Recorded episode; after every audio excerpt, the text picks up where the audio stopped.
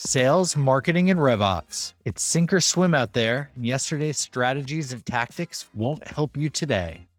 This is Revenue Today, and I'm your host, Jared Robin. Join me as we interview revenue leaders in our community to learn what steps we could take right now to help you scale yourself and your company. Revenue Today is sponsored by RevGenius, and we're on a mission to bring inspiration and creativity to all revenue professionals in the world. Okay. Today's guest is someone I'm looking to learn a lot from. He's a GTM leader with 20 plus years of experience in marketing tech, data science, recruiting, and advertising. He's built high growth companies from the ground up.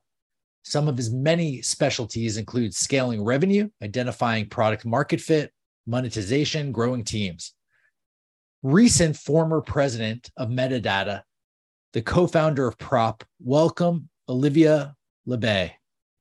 Thanks for having me, Jared. Appreciate it.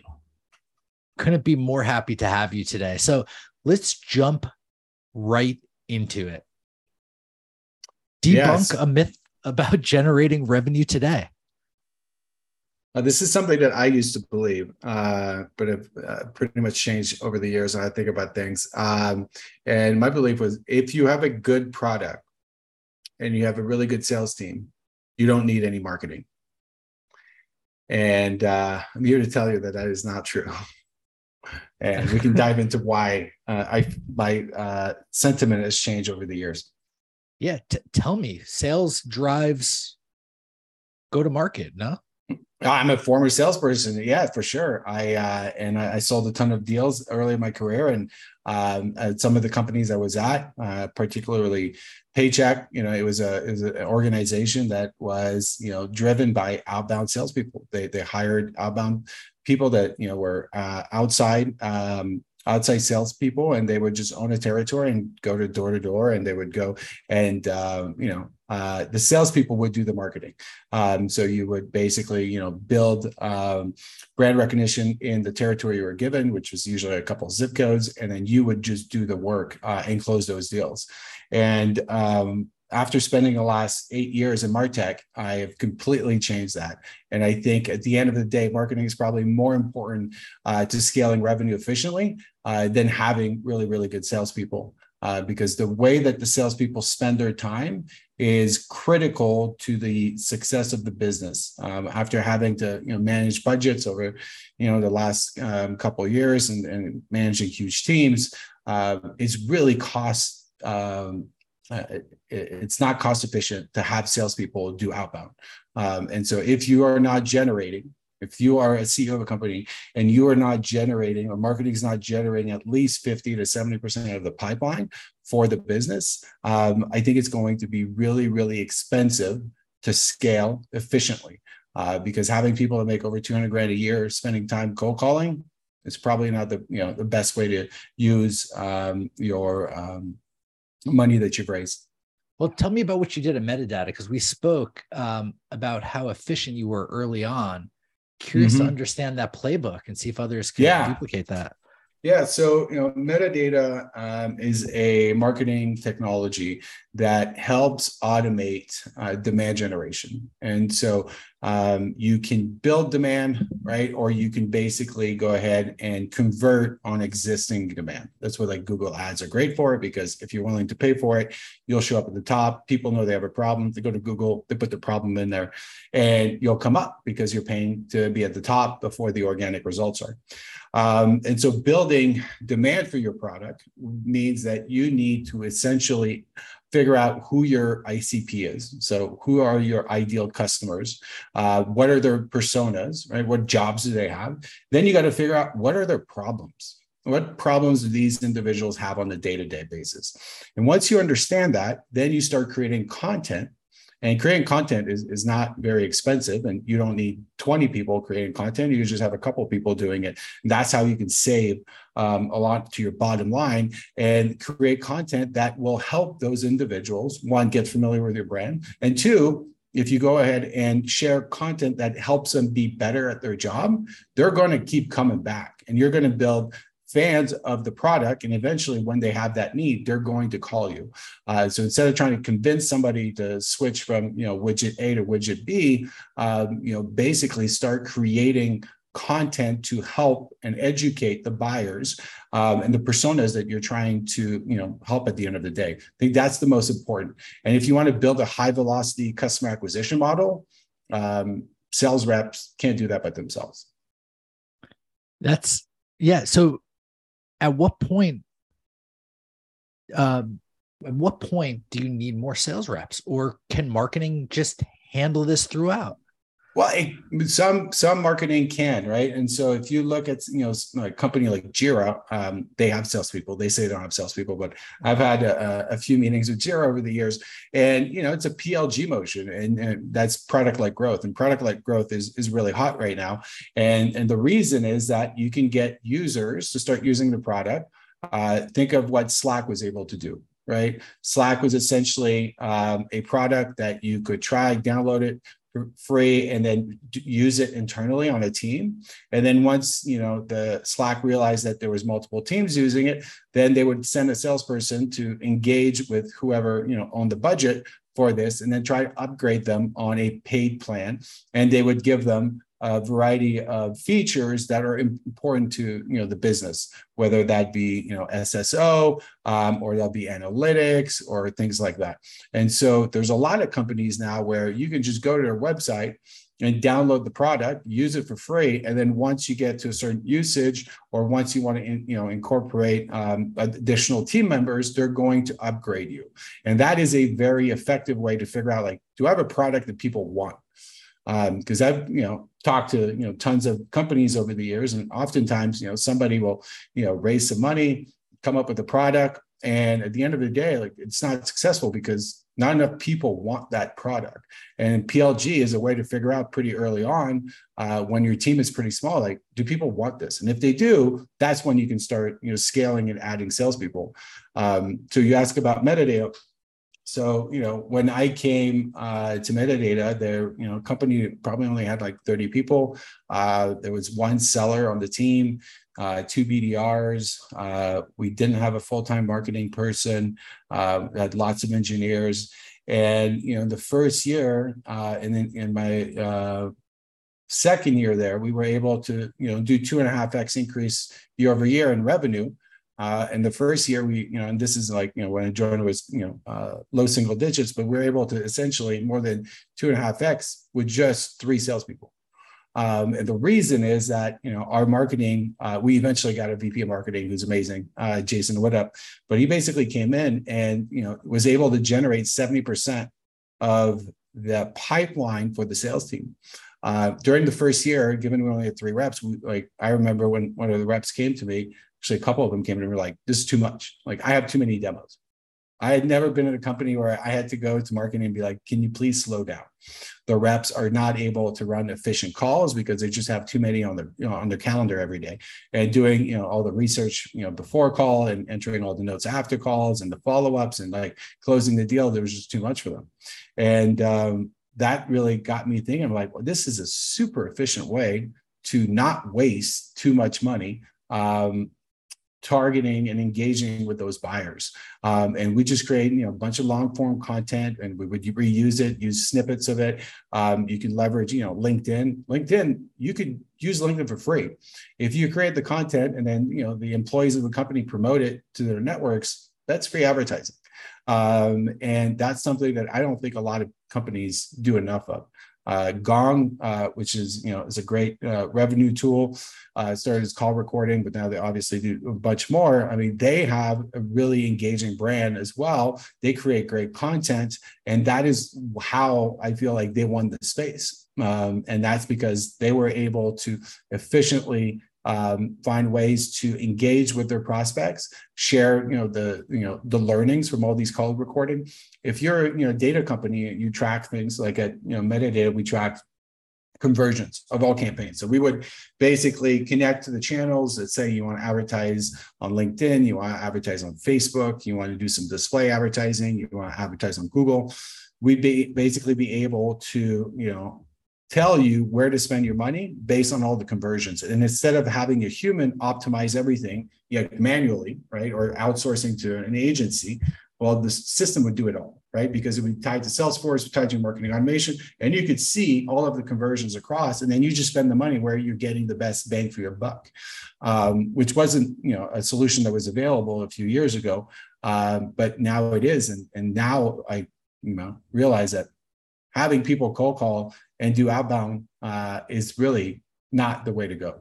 So why did you have two SDRs then? Did you make them inbound SDRs or how did that look? Yeah, they, they were pretty much, yeah, they were pretty much inbound SDRs. So SDRs can do a couple of things. One is, you know, um, engage with people that come to your website, right? And so obviously there's chatbots and, uh, you know, chatbots are great, but, you know, they're not a real person.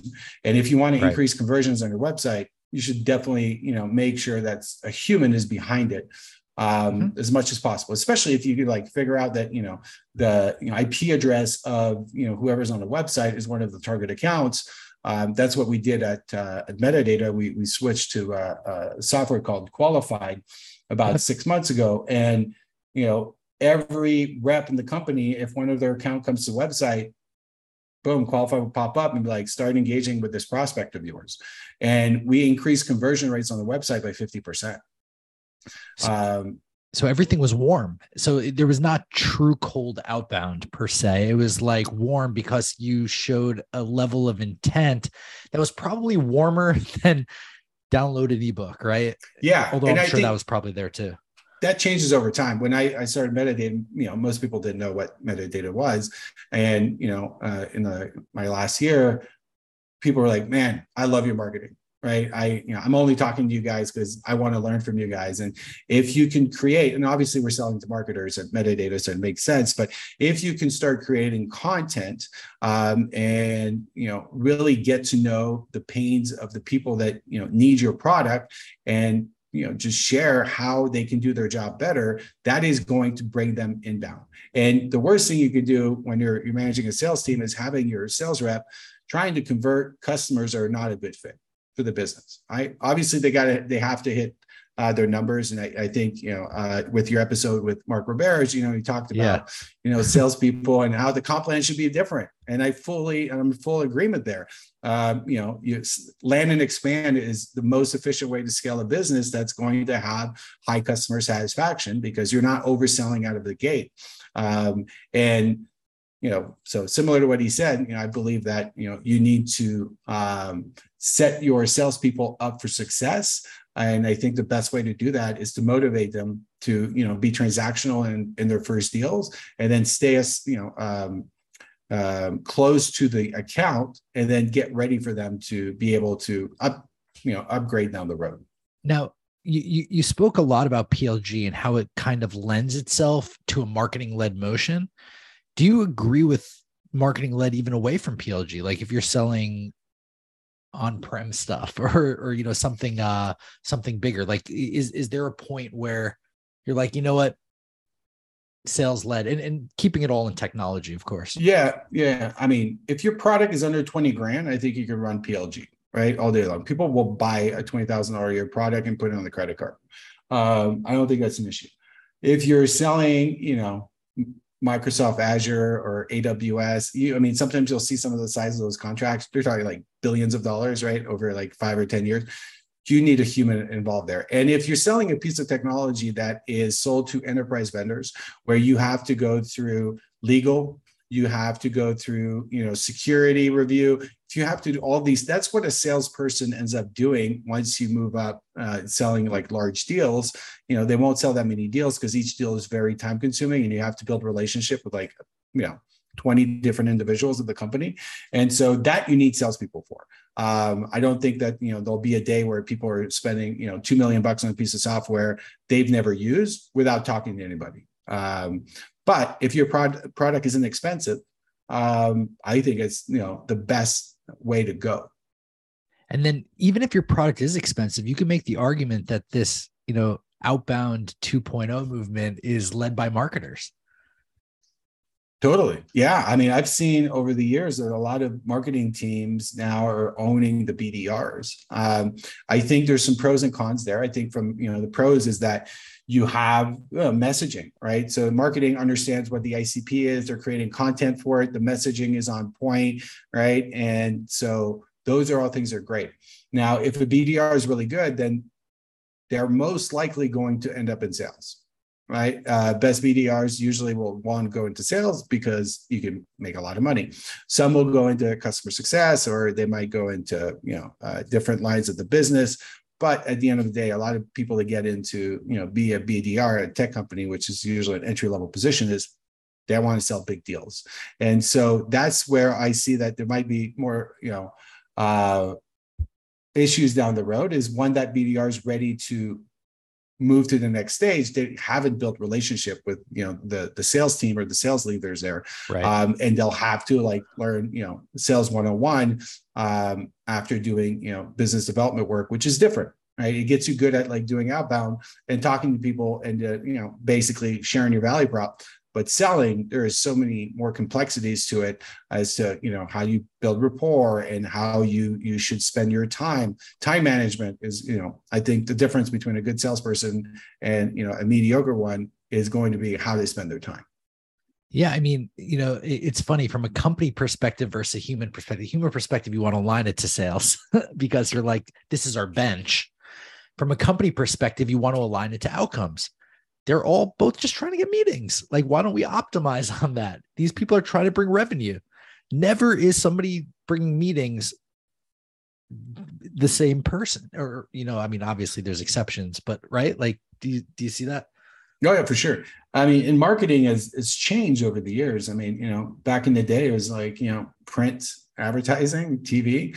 Um, and now, you know, most companies don't do that. And whenever I see a company that's wasting money advertising to the TV, and it's not a comp- it's not a product that you know everybody knows, like you know, Salesforce, for example, yep. like, I don't think it makes sense because you're wasting impressions with people that don't know anything about your company and they probably won't even look it up.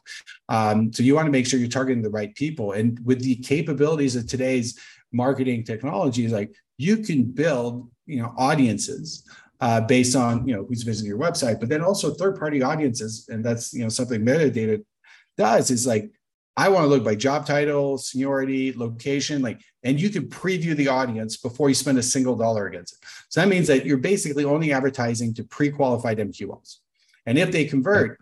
Amazing, but you'll know really quickly because if you use native targeting on LinkedIn, they don't let you preview. Google doesn't let all the social channels. Their job is to make as much money as possible, so they're going to you know take your budget and put it as many people as they can. But with the you know the the new capabilities have come um, in marketing in the last couple of years, like now you can basically not waste your money and only target the right people at the right time based on their behaviors that you have and based on their you know their problems and their personas.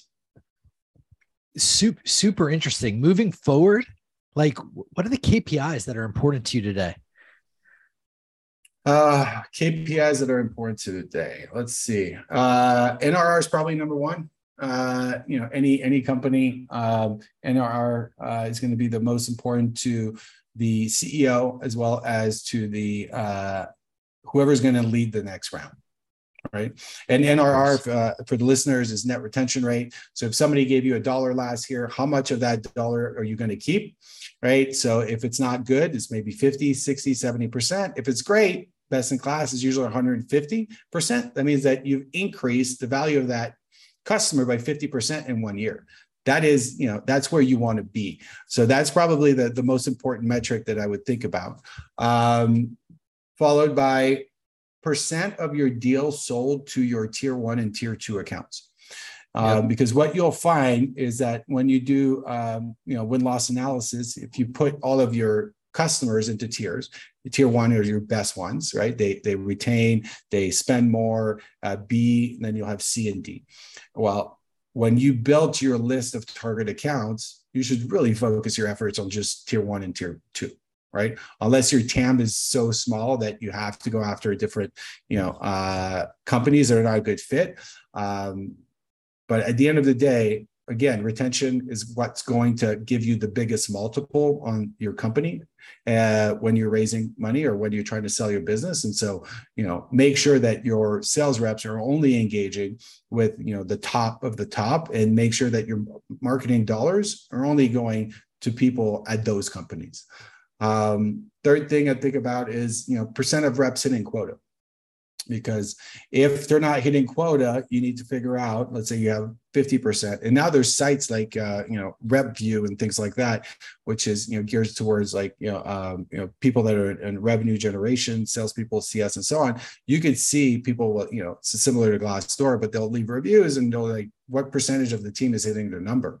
Um, and if they're not hitting the number, that means that there's some inefficiencies in the business. So maybe they hired too many salespeople, right? Again, it's costly, and so it's unlikely the company will do well. Uh, or two, they're not thinking about uh, inbound versus outbound. They're not investing enough in creating demand, and they're only trying to, you know, jam, you know, deals uh, down, you know, uh, companies that might not be in the market for it. They don't have the pain at the end of the day that's going to help them uh, be more successful. Awesome. yeah, all makes total sense. Now, what's been keeping you up at night, if anything? Uh, right now I'm sleeping pretty well. but you that, know, that's I, because uh, you just you recently left and you're, yes, uh, yes, you're picking I, your I, next move. I've been out of work for a couple weeks and I'm I'm sleeping great. Uh, but typically, I mean, you know, I I think of uh, since I grew up in sales, I think you know, uh, sales. You know, sometimes it's like people think it's like a, a, battlefield, right? So you just leave it all on the field, right? Or like you play football, any analogy you can think of, but basically, you know, give it all. And so by the end of the day, I'm usually pretty tired, uh, and I, I, I fall asleep pretty easily and early. Uh, but my my issues is waking up. Like uh, sometimes when you know it's the end of a quarter or there's things happening at work uh, i'll wake up in the middle of the night and like you know 3 4 a.m and can't get back to sleep. And so i'll just at that time get up uh, but i have three kids. So um, i got um, four year old nine year old 14 year olds you know i want them to you know uh, be good humans uh, be able to take care of themselves. And so if there's something that i would think about as you know keeping me up at night is doing the best that i can as a father to help them um, you know be a good productive humans on this planet. I love that. It's so funny because i empathize greatly with your at night play. Like this morning i was up from like 2 to 4 a.m just like and and if you get on the phone you're done. You're done because like you're gonna see something and it's gonna keep you going. I fortunately was able to fall back asleep but uh I the early mornings is is crazy. And then uh and, and that's where my stress has come out as well. But um there's an site yeah go on.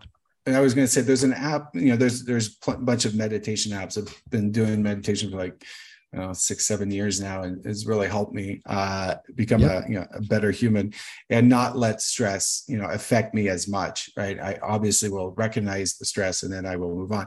But those meditation apps have you know uh, these meditations you can do once you wake up in the middle of the night, or if you can't fall asleep.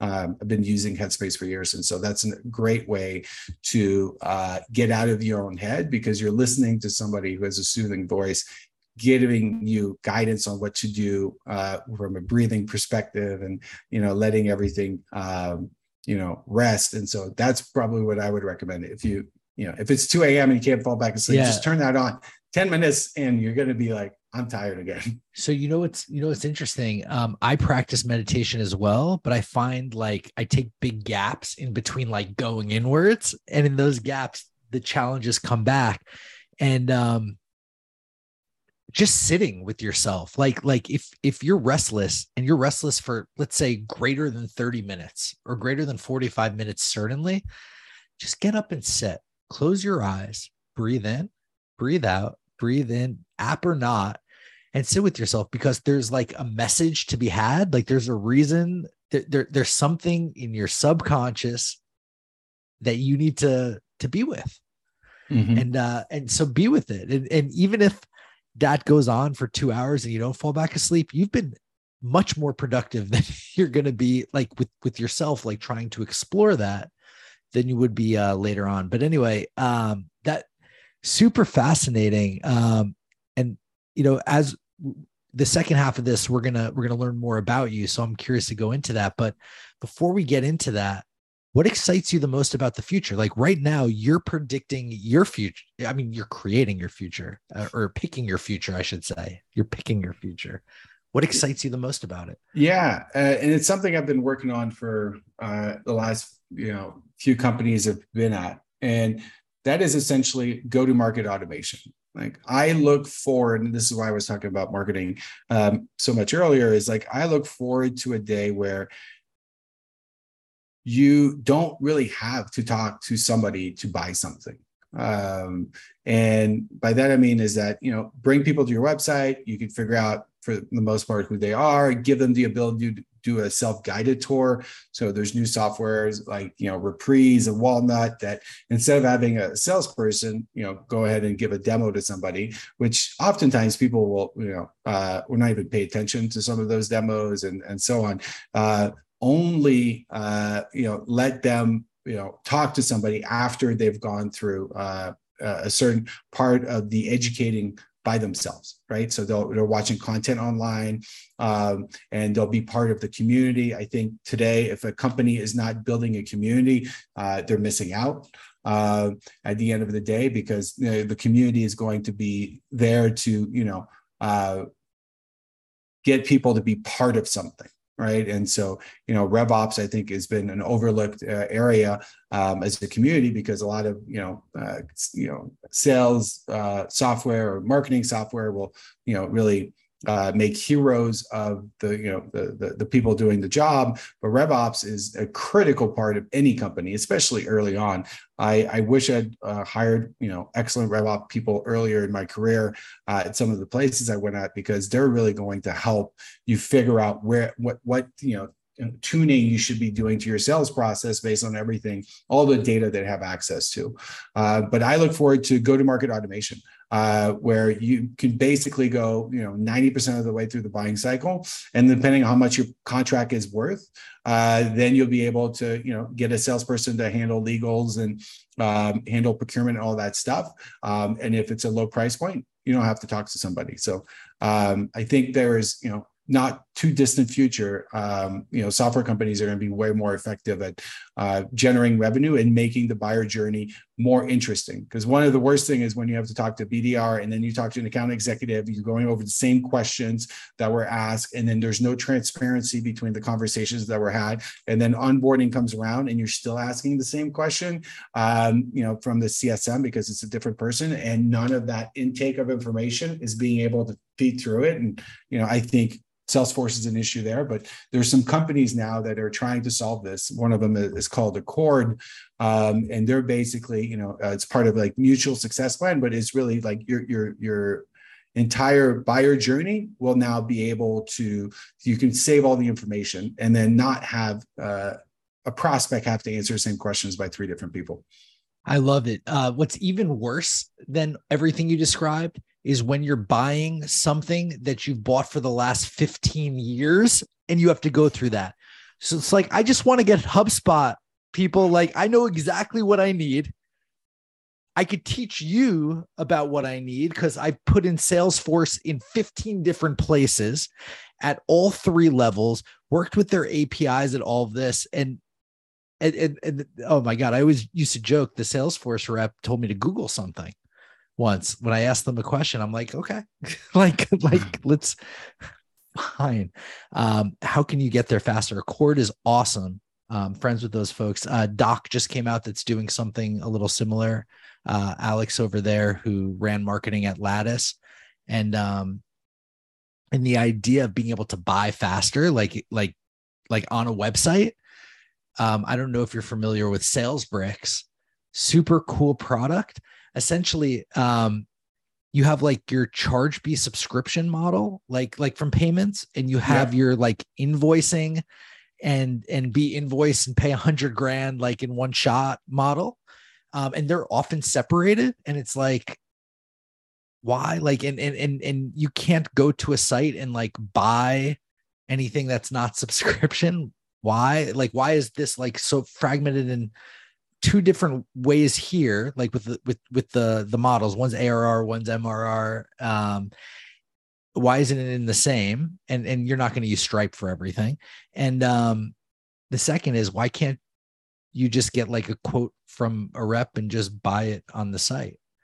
And yeah, and like just quicker GTM stuff is is yeah. massive. So um, and I um, think the review sites, cool I mean, I, I worked at G2 and, you know, they're going to get to a point where, you know, you, you're not only going to G2 to, you know, read reviews um, and see screenshots of product, you'll be able to like, you know, use the product and, you know, be able to, you know, buy and they want to become a you know, marketplace. And I think that's going to be really, really cool.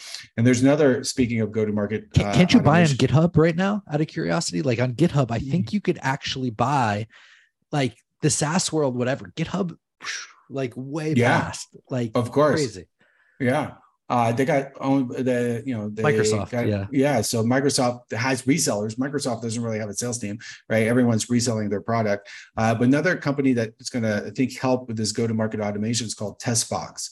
Uh, they're still pretty early, and they do this for customer support now, and they're, they're rolling out marketing automation. But basically, you can go to uh, their website and you can play with the tools. So let's say you're in a market for five customer success or support products, you can go there and play with the tools without having a subscription. And that lets you, it takes it even one step further than, you know, uh, uh, you know, like a Reprise or Walnut, which is self-guided tour right? So they're, they're, they're, guiding you through it. This one, you can just do whatever you want in the tool. Uh, they put dummy data in there, but like it's a really, really cool way to let people just like, do I even want this tool? Because oftentimes you you don't get the tool until you paid for it. And you know, I've bought software over the years, and I've been disappointed more than a few times um, because I didn't have the opportunity to do that. I just threw a link in the chat from GitHub because I had to test myself, and I'm like, it says set up a plan. We're on GitHub.com for another product and it guides you through a free plan. And I'm like, is it just linking to their site? And no, it's fully in. And I'm like, okay. so this is this is exciting stuff. Um, and no, Circle CI is a is a great great company. Um, isn't that cool awesome. it's right in there in, in GitHub? It's pretty yeah, rad. Yeah. But um, so the first half we learned from you and, and and learned a ton.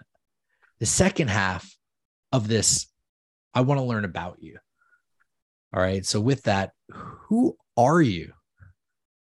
Yeah. Uh, what's that? That's a big question. Uh, I uh, I was born in Montreal, born and raised in Montreal. Um, and then when I was 14, my parents uh, decided to move to Texas.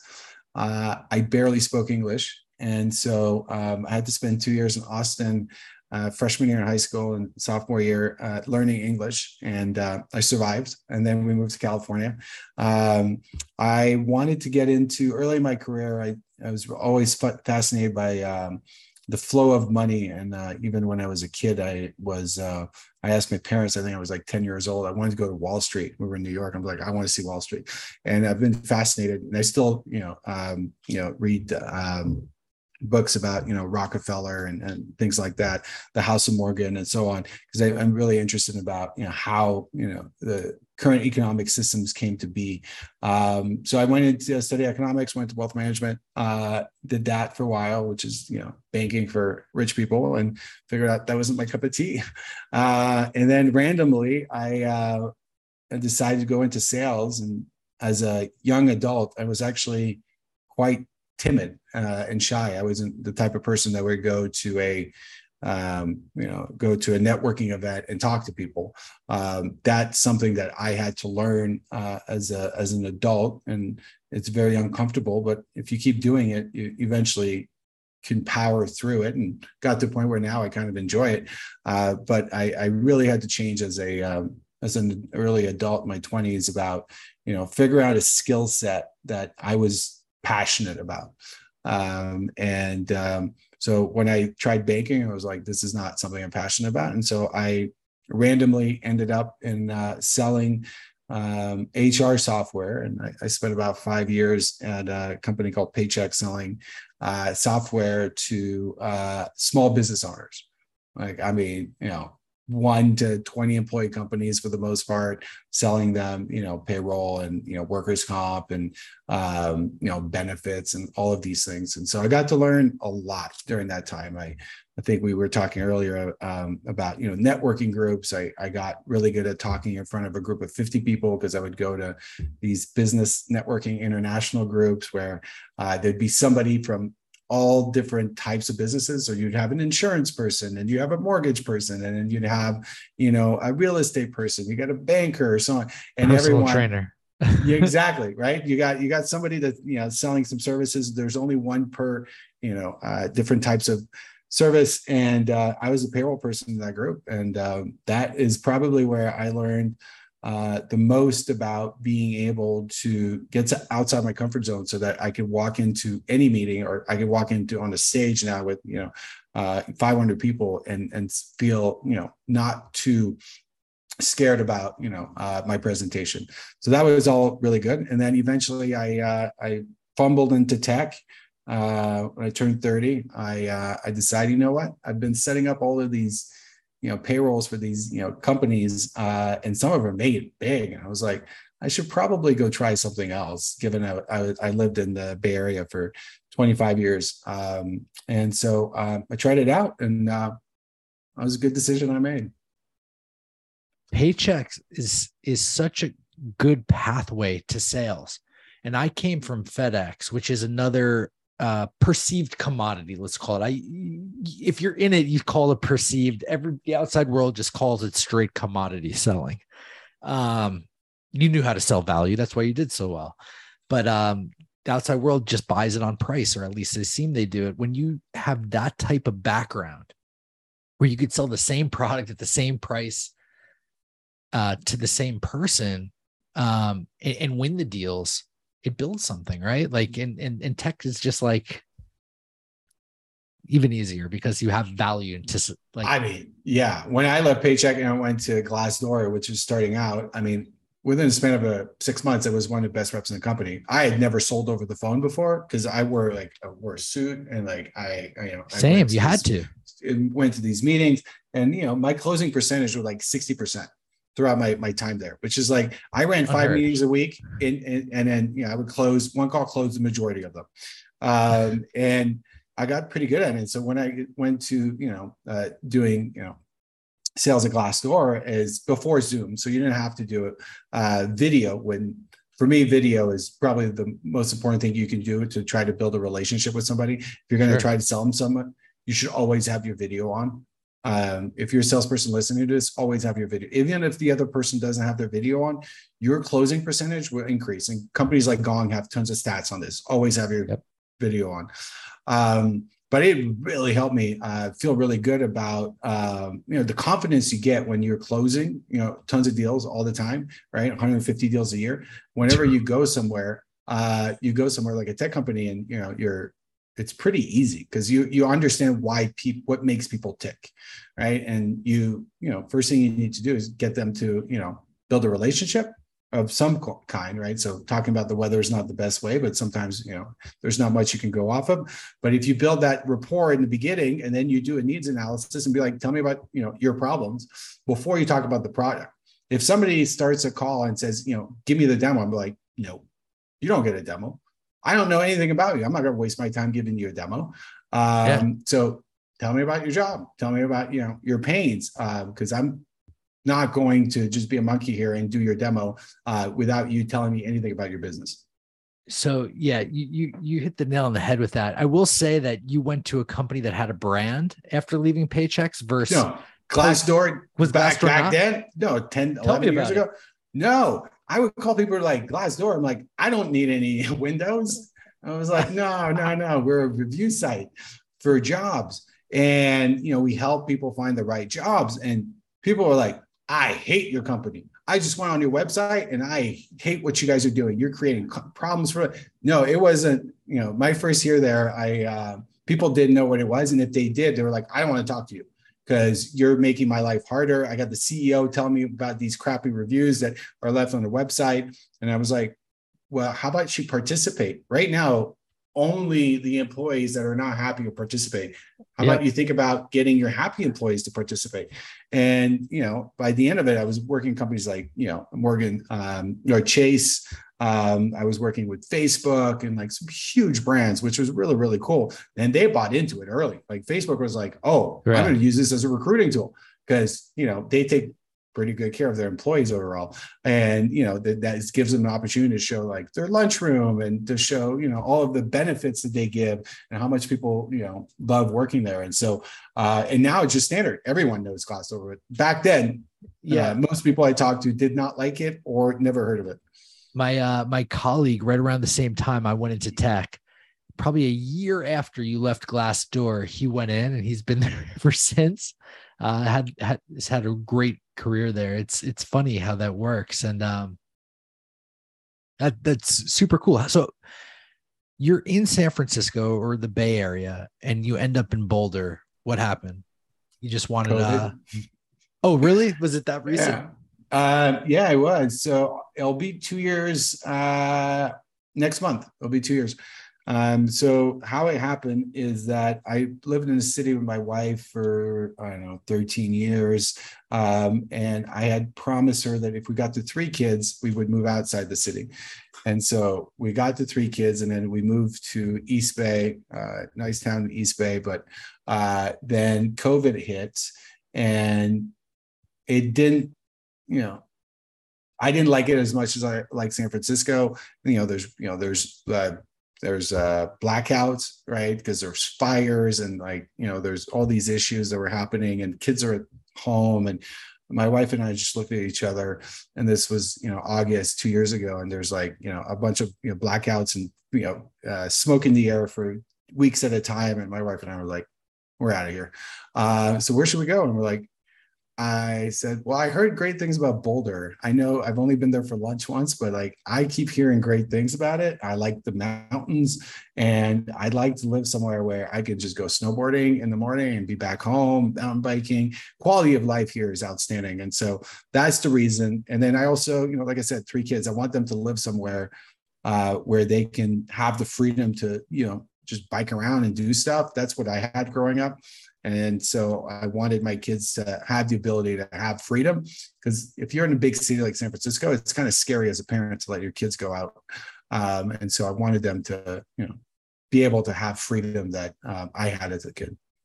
My dad's been an outerwear rep his like the last 30 years, Columbia Sportswear, um, Salomon. Um, I worked in a, a ski and snowboard shop throughout high school and and nice. I think college in between the gaps when I was coming home. So I, I I know it well. And what's cool about Boulder, in my opinion, as well, is you could build a startup there and and get talent that is I, I don't want to say good enough, but like like good. Like you could build a scalable startup with the talent oh, for sure. person if you wanted to. Oh, for sure. Yeah, in the last 20 years, uh, Boulder has really become a, a, tech community, and so so is Denver, which is you know about 35 minutes away. Uh, but you know what has happened here? You know the, the VC firms have come in. You got you know a campus here for Google. You have a campus for Splunk, Microsoft. So there's a lot of companies that have decided to come here over the years because it was cheaper than what San Francisco was, um, and so and then there's you know you know University UC, uh, University of Colorado Boulder is like 10 blocks from my house. And so there's great engineering talent there. Um, and so it's a really good place to build a business. But um, yeah, the the funding that has been available now compared to what was here 20 years ago has really changed. I love it. Uh, I, am so intrigued, and we talked uh, before. Like, I'm gonna definitely be back in that area probably in the fall time. But you know, your, your passions outside of work. You mentioned snowboarding hanging yeah. out with the family? Yeah, uh, I love traveling, love cooking. Um, thought about being a chef early in my career because I love cooking that much. Love feeding my family. It's probably one of the things I enjoy the most. Uh, just figure out that after reading Anthony Bourdain's book, I'm like, I should probably not go work in kitchens uh, if I want quality of life. And so, um, I like golf as well. So I probably played more golf in the last few weeks than I have in the last couple of years, which is really, really exciting. Yes, it's a, it's an activity that I picked up as a young kid. My dad got me into it when I was like six years old and um, stuck with it. And so that's uh, another thing I enjoy. Um, love reading uh you know podcasts now the quality of the like podcasts are available now it's great. You can always learn new things and i like you know it's it's not as stuffy as uh you know watching a, a documentary or you know television and so uh those are things that i enjoy. Awesome. So yeah in closing th- thank you for coming. Um how can people find you? Where can they connect with you? Yeah probably the easiest way to find me would be uh linkedin um, and so Olivier Labbé, uh, you guys can see it. You can ping me there. Um, I'll if you guys let me know you watch podcasts, I, I will accept your um, connection requests. Usually I don't accept people I don't know, but if you put that, uh, I do quite a few podcasts, so I, I build a. Cool. Um, so you can connect with me there. Um, I read Twitter, but I, I don't really engage uh, on Twitter, so probably not the best way. Don't don't follow me. You're not going to get much value out of it. But I, I do uh, I do work the LinkedIn community pretty effectively. Awesome. So thank you for coming today. Um, th- thank you, thank you, Olivia. And all right, we'll see you soon. Thanks, guys. Yep. And thank you, audience. If you learned something today or laughed, tell somebody about this podcast. And thank you again, man. It's been another great episode of Revenue Today. Really appreciate you being here. Whoa, another great episode of Revenue Today. For show notes, links, and mentions, visit revenuetoday.live. For all my friends in the Rev Genius community, thank you. It's been awesome to spend this time with you. Please DM me any feedback and ideas in our Slack channel or on LinkedIn. If you're not in Rev Genius, join us at revgenius.com. It's free and it only takes like two seconds, and you'll be joining a group of 27,000 revenue professionals strong. We've got it all. Looking forward to seeing you there. Catch you on the flip side.